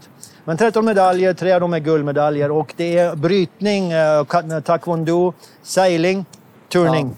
Ja. Eh, nu går vi inte in på det i dagens avsnitt för att vi har ett ganska nyligt avsnitt 2005. Då pratade vi om judisk innovation. Men att prata om moderna Israel idag, 2018, så är det ju en, en high-tech-nation. Med, man är i framkant i medicinsk forskning, i säkerhet, i IT, i, i liksom militär, eh, militär utrustning, utveckling. Ehm, men som sagt, 2005, det avsnittet, där går vi in på det i detalj. Men det är ju otroligt framträdande i Israel idag. Ja, precis. Och jag måste ju bara nämna något namn här innan vi lämnar idrotten. För Yossi Benayoun ja. spelade för Liverpool. Oh. Ja, det, är, det, är inte, det är inte oviktigt förstår jag. Han för spelade där i tre år. Han, alltså, han gjorde 29 mål. Eh, Oj! Ja. Men det var bra. Ja, och han, han säger själv att det var hans uh, största tid som spelare. När är vi då? Vilket 2010. År? 2007 till 2010. Ja, Okej. Okay. Ja. Det var lite... Liverpool i stort var inte så Nej, bra då. Men exakt. Eh, så är det. Eh, men du, all den här liksom eh, spänningen här nu, olika typer av människor och alla de här politiska partierna, skillnaden mellan Jerusalem och Tel Aviv. Eh, ska vi försöka oss på att göra lite porträtt av liksom lite olika typiska israeler? För det här, jag vet, jag lyssnade till dig här eh, eh, innan vi kände varandra 2015. Du hade just en föreläsning om detta. Och för mig var det lite av en ögonöppnare att just det, eh, så här kan det vara. Liksom vi, vi ser den här vi kanske ser ja, men, militären och vi ser den ultraortodoxa, men det är lite mer än så. Ska vi försöka oss på att beskriva lite olika grupper av... Eh, den, vi, om vi börjar med den sekulära israelen som vi ju sagt är en ganska stor grupp. Ja, och nu är ju det här helt påhittade personer, men det, det, det är så, så, här skulle det kunna vara. Och här så drar man ju väldigt, man generaliserar. Generaliserar med mening. Ja, precis. Ja. Så, men tänk dig en man på 40 år. Vi kallar honom Gigal bara för att komma ihåg honom. Eh, han är askenaz, han är gift och har två barn. Han är, han är så 40 år gammal. Och, Askenaz, det betyder väldigt ofta att han har en bra utbildning. Så han bor i eh, Ra'anana, ett lite upscale eh, stad eh, utanför Tel Aviv. Mm. Han har en master från Technion i IT, jobbar i en firma i Tel Aviv. Och, en startup kanske? Ja, kanske. Ja. Och, eh, han har tjänat tre år i armén eh, och efter han var i armén så åkte han jorden runt en ett helt år som de flesta ja. gör faktiskt. Eh, och eh, sen varje månad, varje år så drar han också in i reservtjänsten och tjänar där och gör det med stolthet. Mm. Eh, han fortsätter bygga band med sina militärkompisar. De har en cykelgrupp där de är ute och cyklar på kvällarna på sabbaten. Mm. Inte på kvällarna, men på sabbaten är de cyklar och så vidare. Så, han har en fru som heter Iris. Ja, och, fint. Ja, precis. Hon, hon jobbar som lärare på vidaregående skola. Och eh, Gigal stämmer, på, stämmer, han röstar. Röstar. På centrumspartiet Yesh Atid. Ja. Eh, där befinner de sig väldigt många. Men Iris stämmer på det extrema vänsterpartiet Meretz. Mm. För hon är också en fredsförkämpare. Alltså, står eh, Peace Now, de här organisationerna som ja. ligger där ute. Uh, och uh, båda menar att Israel måste lämna Judeen och Samarien och att en palestinsk stat måste komma upp där. Men Gigal har tappat tron på att det kommer att ske rätt så snart därför att allt är fastlåst. Ja. Går de i synagogan? Uh, de går inte i synagogan överhuvudtaget. De firar inte heller sabbaten på något meningsfullt sätt. De kör bil på sabbaten och så vidare. Möjligen att de går på Jom Kippur på sabbaten en gång om året. Ja. Ja, intressant. Sen så om vi då går från den sekulära Israelen till den religiösa, vad hittar vi då? Då, då hittar vi åter en man på 40 år. Jag tycker det, för då har de etablerat sig. Så de är 40 år alla mina typer här. Ja. Han heter Abraham eh, och är av ett sefardisk eh, ursprung. Uh, gift med Tamar. De har fyra barn. De brukar ha lite flera barn. Mm. De religiösa? Ja, precis. Bor i en liten lägenhet i Bet Shemesh, eh, som eh, en stad i utveckling. Eh, men det är inte liksom av det här toppskiktet. Han har vanlig grundskola men ingen högre utbildning. Och han driver en egen firma som låssmed. Säger man så? Mm. Ja, låssmed. Ja. Bara en mans bedrift. Lite hantverkaryrken sådär. Ja, alltså, ja. Precis. Eh, han tjänade i armén med Gigal. De var båda två han förra. De var i samma bataljon där. Och de har en bra relation, de träffas i reservstyrkorna och så vidare. Men de tillhör två olika sociala klasser. den här familjen åker utomlands kanske en gång var femte år medan Gigals familj, de åker två gånger om året, kan, har de råd att ta sig utomlands. Mm. Så, så här du ser skillnad i men de reser ganska mycket ändå, utom, alltså israeler generellt? Ja, de gör ju det. De ja. gör ju det. Men, såklart, ju bättre, ju bättre lön desto oftare kan du resa iväg. Ja, precis. Och de här de firar alla högtiderna. De är så, så kallade traditionella. De firar ja. alla högtiderna, de håller sabbaten till ett visst nivå. De äter kosher. De äter kosher. Ja. Men de ber inte tre gånger om dagen och sådär. Det är inte så strikt. Nej. Och hans fru jobbar som deltidsjobb som sekreterare. För hon, de tycker inte om att låta barnen vara hemma uh, ensam. Då. Så uh, båda de här, de röstar på Likud. Det är deras... Netanyahus parti. Ja. ja. Dagens avsnitt presenteras av Butiksetablering och de vill slå ett slag för Keren Kajemet som eh, grundades redan 1901 av självaste Theodor Herzl och varit en helt avgörande del i att bygga upp landet Israel. Idag fokuserar mycket av deras arbete runt områden som trädplantering och olika vattenprojekt eh, som också är en stor del av Kerenkemet Sveriges del. Det är inte minst någonting man kan ge som en gåva, att få ett träd planterat eller rent av en, en dunge. Så varför inte kolla in eh, Sveriges arbete på deras hemsida kkl.nu där du också hittar olika sätt hur du kan donera och vara med och stötta deras viktiga arbete. Vi säger stort tack till Butiksetablering. På vår hemsida folket.nu hittar du all information du behöver om våra projekt och länkar till de olika resurserna som finns så du både kan titta, lyssna, köpa posters och inte minst om den kommande boken Folket som överlevde. Gå gärna in där och följ oss också på Instagram, Folket som överlevde. Och varför inte tipsa andra vänner om att lyssna? Nu är serien i mål och det här hoppas vi ska kunna vara ett bibliotek under lång tid framöver. Så tack för att du hjälper till att sprida Folket som överlevde. Sen har vi de ännu mer religiösa och de ultraortodoxa. Vi har ju redan eh, varit inne lite på dem, men, men hur ser en ultraortodox jude ut? Ja, där får vi bara påpeka att det ultraortodoxa fenomenet är ett askenasiskt fenomen. Ja. Eh, så, så, majoriteten av de ultraortodoxa är bara askenaser, men på 80-talet så uppkom det på konstigt sätt egentligen, också bland sefarderna, så det finns grupper där också nu då. Men, eh, så det här är en askenasisk man på 40 år. Aha. Han heter Shlomo. Shlomo. Gift med Hadar, de har åtta barn. Mm. Och de bor i Geula, eh, ett ultraortodoxt område här i Jerusalem. Eh, han växte upp med, i en sån eh, familj med Talmudstudier. Han gick med sin pappa till synagogan varje sabbat. Och det gjorde hans andra elva syskon också. Mm. Så kommer från en jättestor familj, ultraortodox familj. Han har ingen annan utbildning än det han fick i det religiösa systemet. Mm. Eh, och får då stöd, eh, som du nämnde, på de olika sätten. Eh, ekonomiskt. Och, le och lever ganska, ganska enkelt då? Det, det är inga, det, där är det inga utlandssemestrar direkt? Utan där, där är det inga utlandssemestrar. Kanske han tar sig råd någon gång att åka själv till Ukraina Mm. för att besöka graven där till, uh, som jag glömde namnet på den kände rabbineren där nu. Just det. Uh, men det är en stor grej just runt nyår och, det skulle nog kunna vara en sak. Men annars, det de gör, de åker till Meron, berget, varje Lagba Omer. Där på våren så finns en judisk högtid som är jättestor, där alla nästan ultraortodoxa åker till ja. Lagba Omer. Uh, han, uh, Shlomo är öppen för att hans barn ska kunna plugga mer än bara religiösa studier. Så han är tillhör den lite mer öppna gruppen av ultraortodoxa. Så han vill att de ska få sig en utbildning så de kan försörja sig. Ja. Uh, men de har aldrig varit utomlands och de bryr sig lite om Judeen och Samarien. Det är inte så viktigt för dem och de säger det får våran rabbi avgöra. Och de röstar då på Degel HaTorah, det ultraortodoxa partiet för, för dem. Sen har vi då, på tal om Judeen Samarien, där har vi ju huvudsakligen, eh, eller där har vi bosättarna helt enkelt. De som ju bygger städer, samhällen, industrier, verksamheter inne då i, i C-områdena i, eh, i Judeen Samarien, Västbanken. Hur ser en typisk bosättare ut?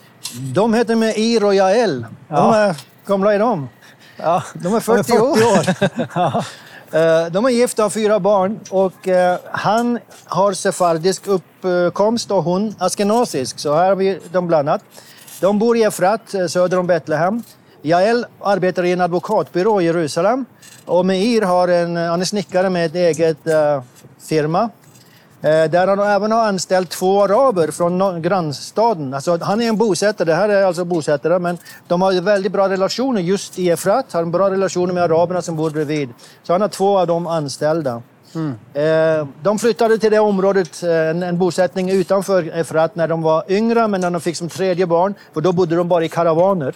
Ja. Men när de fick barn, eh, tredje barnet, då flyttade de till Efrat och ett hus och köpte sig ett hus. Då. Eh, han har vapenlicens. Han bär alltid med sig sitt vapen därför han bor där ute. Ehm, eh, Jael gjorde Alia som 18-åring, hans fru.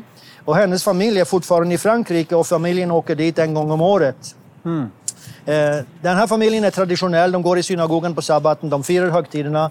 Men ber själva på egen hand och använder inte bönesjal och tefillin, de här yttre Nej. uttrycken. Um, Går, sen, kommer hit och går Jerusalem Day kanske. Går med Ja. flaggparaden genom Jerusalem. det gör det nog. Eh, Med, med israeliska flaggor som ju ofta är omskrivet i nyheterna. Precis. Och eh, de röstar då på Religious Zionist Party, så är bosättarpartiet. Ja. Eh, ja, Och sen båda har vi ju... Båda är övertygade sionister och tänker att Israel har sin rättighet att vara kvar i Judeen och Samarien. I hela det bibliska hemlandet så att säga. Ja. Sen till sist har vi den stora gruppen araben, israeliska araben. De här 20 procenten, nästan två miljoner människorna. Hur ser en typisk israelisk arab ut? Ahmed är 40 år. Eh, han är gift och har fyra barn. Eh, bor i en arabisk by i Galilea, en liten eh, by där uppe. Det finns många sådana. Han är muslim, för det finns ju kristna araber också, men väldigt få. Då. Typiska är ju inte kristna. Nej, Det precis. Jag tror det är 7 procent av araberna i Israel som är, Kristna. som är kristna. De hade bott i Nasaret i så fall kanske. Ja, precis. Ja. Eh, han arbetar i byggindustrin för ett judisk uh, firma. Då. Eh, han klarade sig ekonomiskt eftersom eh, hans familj hjälpte honom att bygga det huset som han bor i.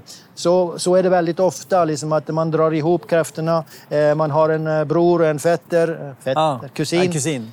Så, som eh, arbetar inom den industrin. Och så får man ihop det på ett bra sätt och billigt sätt.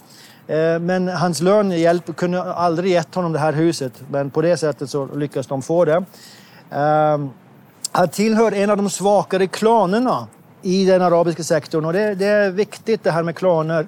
Eh, för det betyder att han får inte så massa privilegier. Mm. Har du en stor klan, då har du kontakter i eh, municipality, Ja, i, kommunen. Ja, i kommunen, i kommunfullmäktige. Och har faktiskt lite större tillgång till tillstånd och så vidare. Men han tillhör inte de stora klanerna. Eh, han drömmer om att kunna skicka åtminstone ett av sina barn på universitetet. Eh, han prägas av den här arabiska sektorns eh, rätt så negativa attityd till myndigheterna. Men han kunde inte tänka sig att bo någon annanstans än Israel. Han, han trivs i Israel. Och han röstar på RAM-partiet eh, som han hoppas vill kämpa för den här sektorns eh, ekonomiska förhållanden särskilt. Då. Just att de ska få det bättre. Ja. Mer, mer plå, liksom pengar i plånboken så att säga, för att kunna bygga ett bättre liv. Precis. Ja.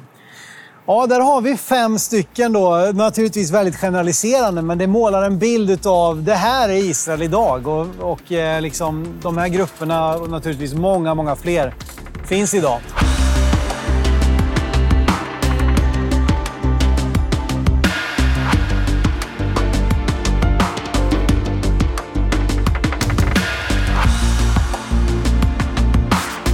Och det som ju ändå har byggt den här då förhållandevis på ett sätt unga staten, på ett annat sätt väldigt, väldigt gamla staten eller landet, är ju begreppet sionism. Och vi hade ju avsnittet 1897 som ju handlar om den moderna sionismens uppkomst.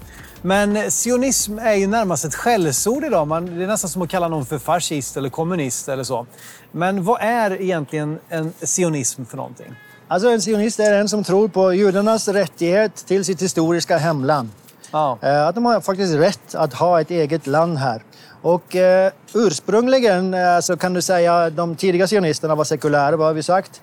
Eh, och då, för dem så var inte gränserna avgörande. Även de tänkte ju självklart att Judeen och Samarien skulle ingå. Ja. Eh, och de hade ju även delar av Jordanien som är i deras vision för det här landet. Eh, men sen accepterade de till slut även ett mindre område. Men det är det som egentligen är det. Alltså, så, så gränserna från början var inte fastställda. Men för de religiösa så var ju gränserna väldigt fastställda för det gick Ja. tillbaka till det bibliska. Ja. Och eh, precis som jag gick in lite på djupet där 1897 så är ju eh, alltså, det är sionismen som har byggt det här landet. Det, det får vi ändå liksom vara eh, helt ärliga med att säga. Men även idag så ser man ju lite olika på sionism då. Vad det är för någonting. Alltså, även om alla är överens om då judarnas rätt till ett eget land här i det bibliska hemlandet så att säga.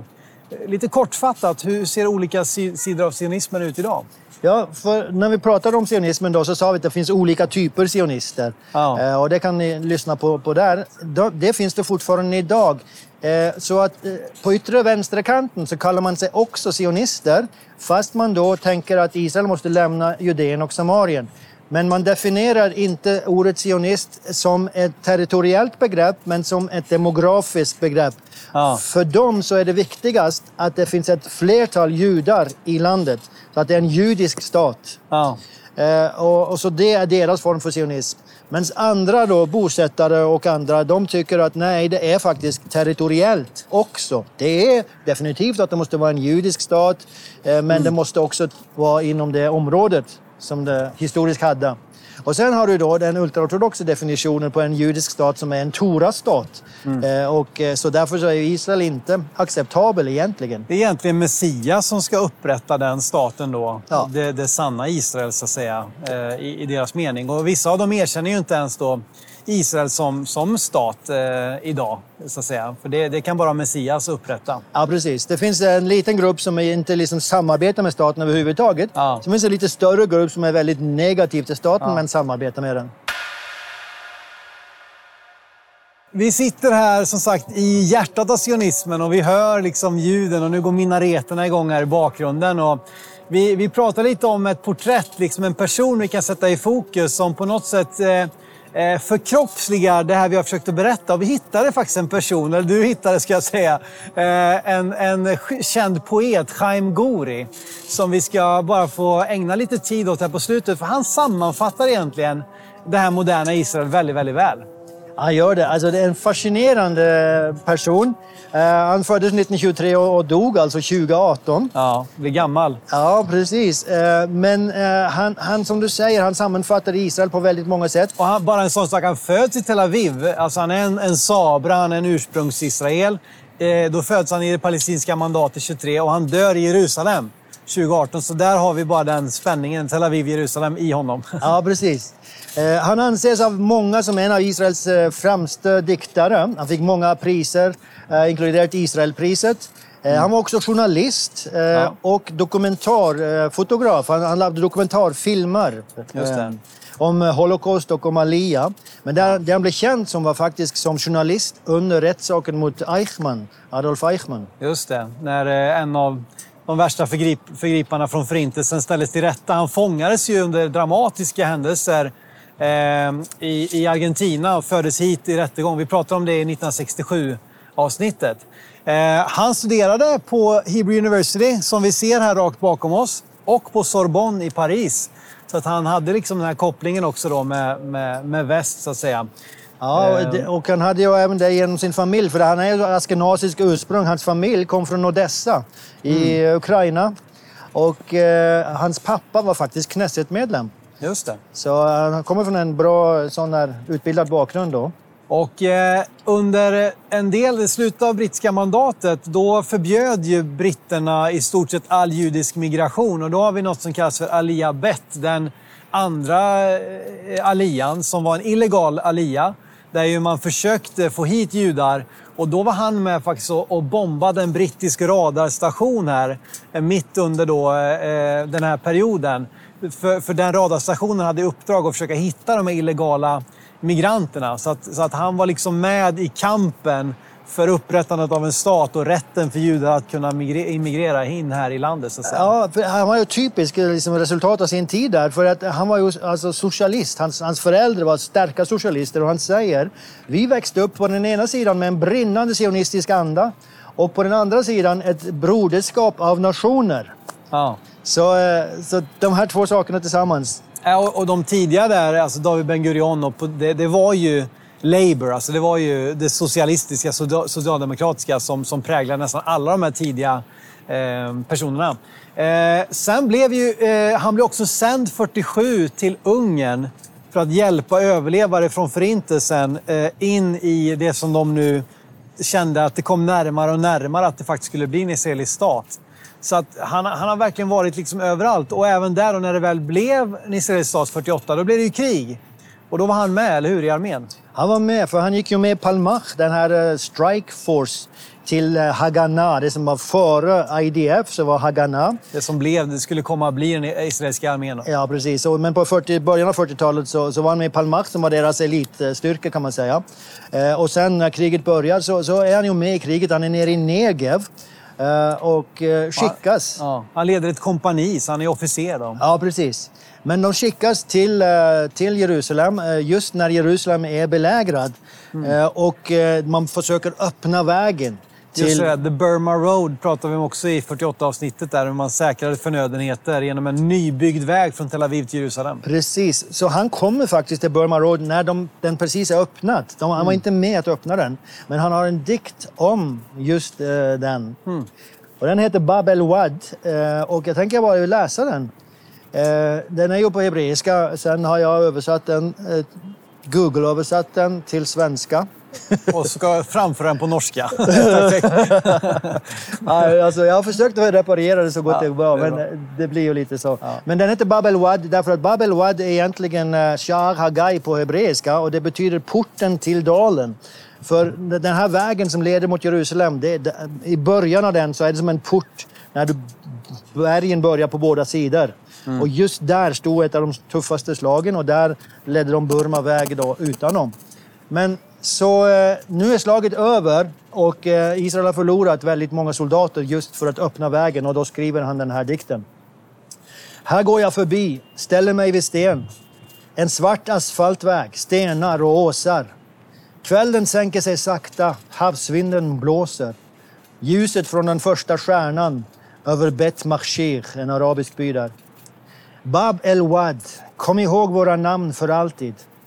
Konvojer bröt igenom på sin väg till staden. På vägkanterna låg våra döda.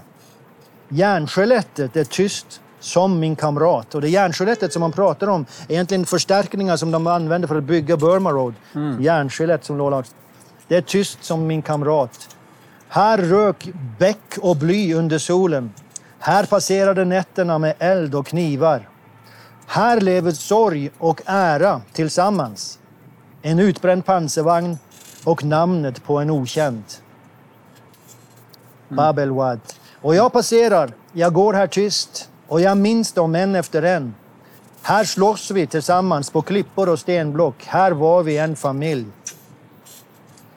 En vårdag kommer, cyklamen kommer att blomma. Röd av anemon på berget och på sluttningen. Den som ska gå på vägen vi gick, han kommer inte att glömma oss. Babel Wad. Mm. Så han var en av pionjärerna. Han var verkligen med och byggde den här staten. Men eh, han ägnade sedan sitt liv, journalist, dokumentärfilmare, poet, vann mycket priser. Eh, och eh, senare i livet så, så var han ju liksom eh, inte...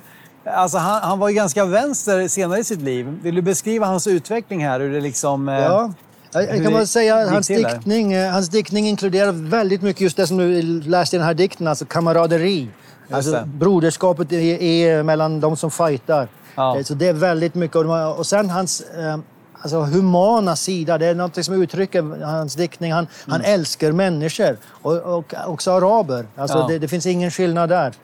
Um, men i alla fall, då, som du säger, så, så uh, gick han kan du säga, på många sätt från höger till vänster.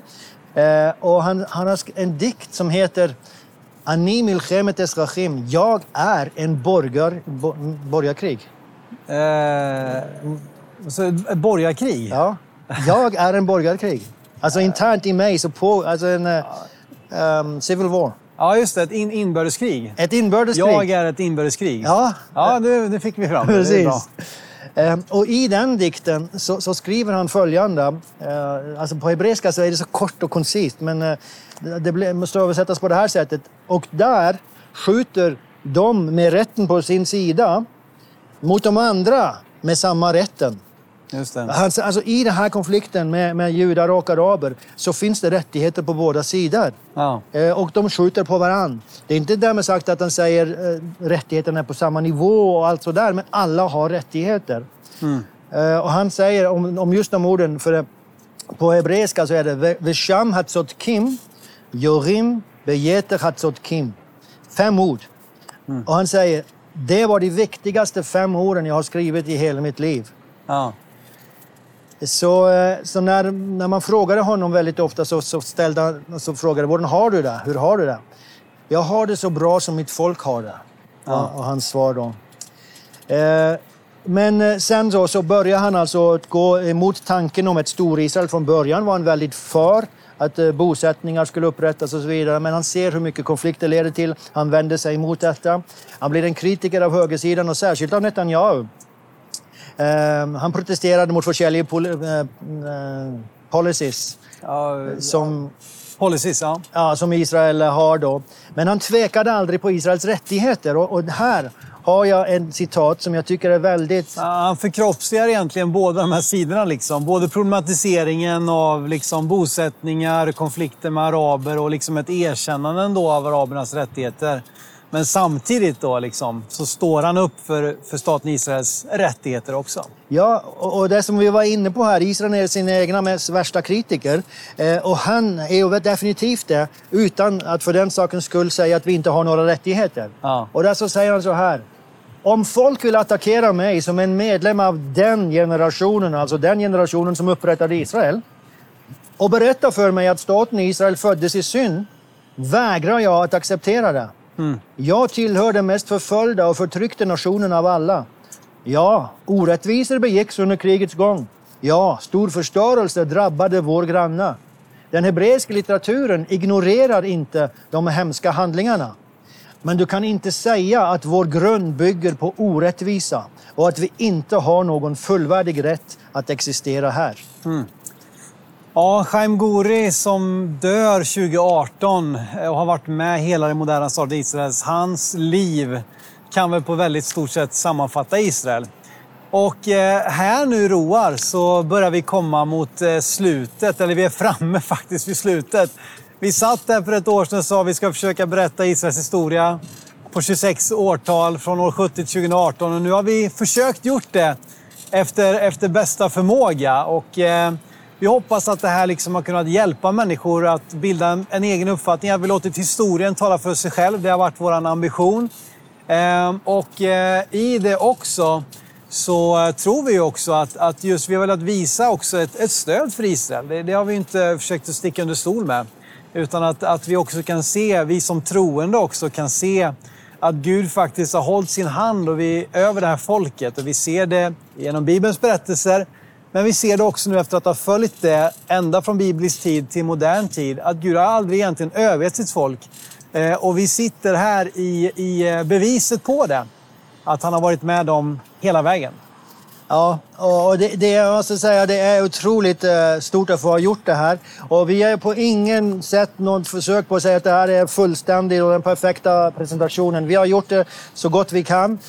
Men det är så skönt att kunna sitta här och se resultatet framför sina ögon. Gå ut på gatorna och uppleva att, eh, som du säger, den kallelsen som har varit på det judiska folket har inte glömts. Och jag tycker, jag avslutar här med ett citat eh, från en eh, historiker som är en katolik faktiskt, eh, men som har skrivit då en sak om judarna som jag tycker bara sammanfattar så bra det vi har hållit på med här. Och det är Paul Johnson heter han. I sin bok A History of the Jews så skriver han i förordet att Inget folk har någonsin insisterat mer bestämt än judarna att historien har ett syfte och mänskligheten ett öde. I ett mycket tidigt skede av sin kollektiva existens trodde de att de hade upptäckt ett gudomligt schema för människosläktet som deras eget samhälle skulle vara ett pilotprojekt för. Judarna står därför mitt i centrum för det ständiga försöket att ge mänskligt liv värdigheten av att ha ett syfte.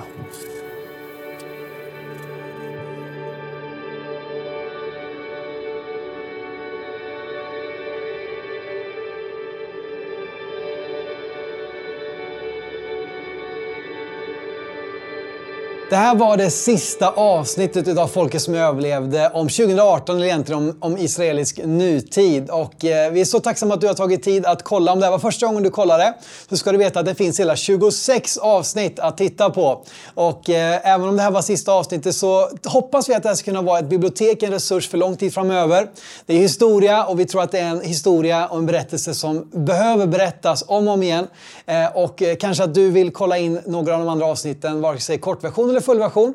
Eller tipsa andra om det. Jag vill också säga det att i år kommer vi också ge ut boken Folket som överlevde. Jag har inget releasedatum idag, men vi jobbar hårt för att i år när Israel då fyller 75 år, att vi då ska få ge ut boken med samma namn.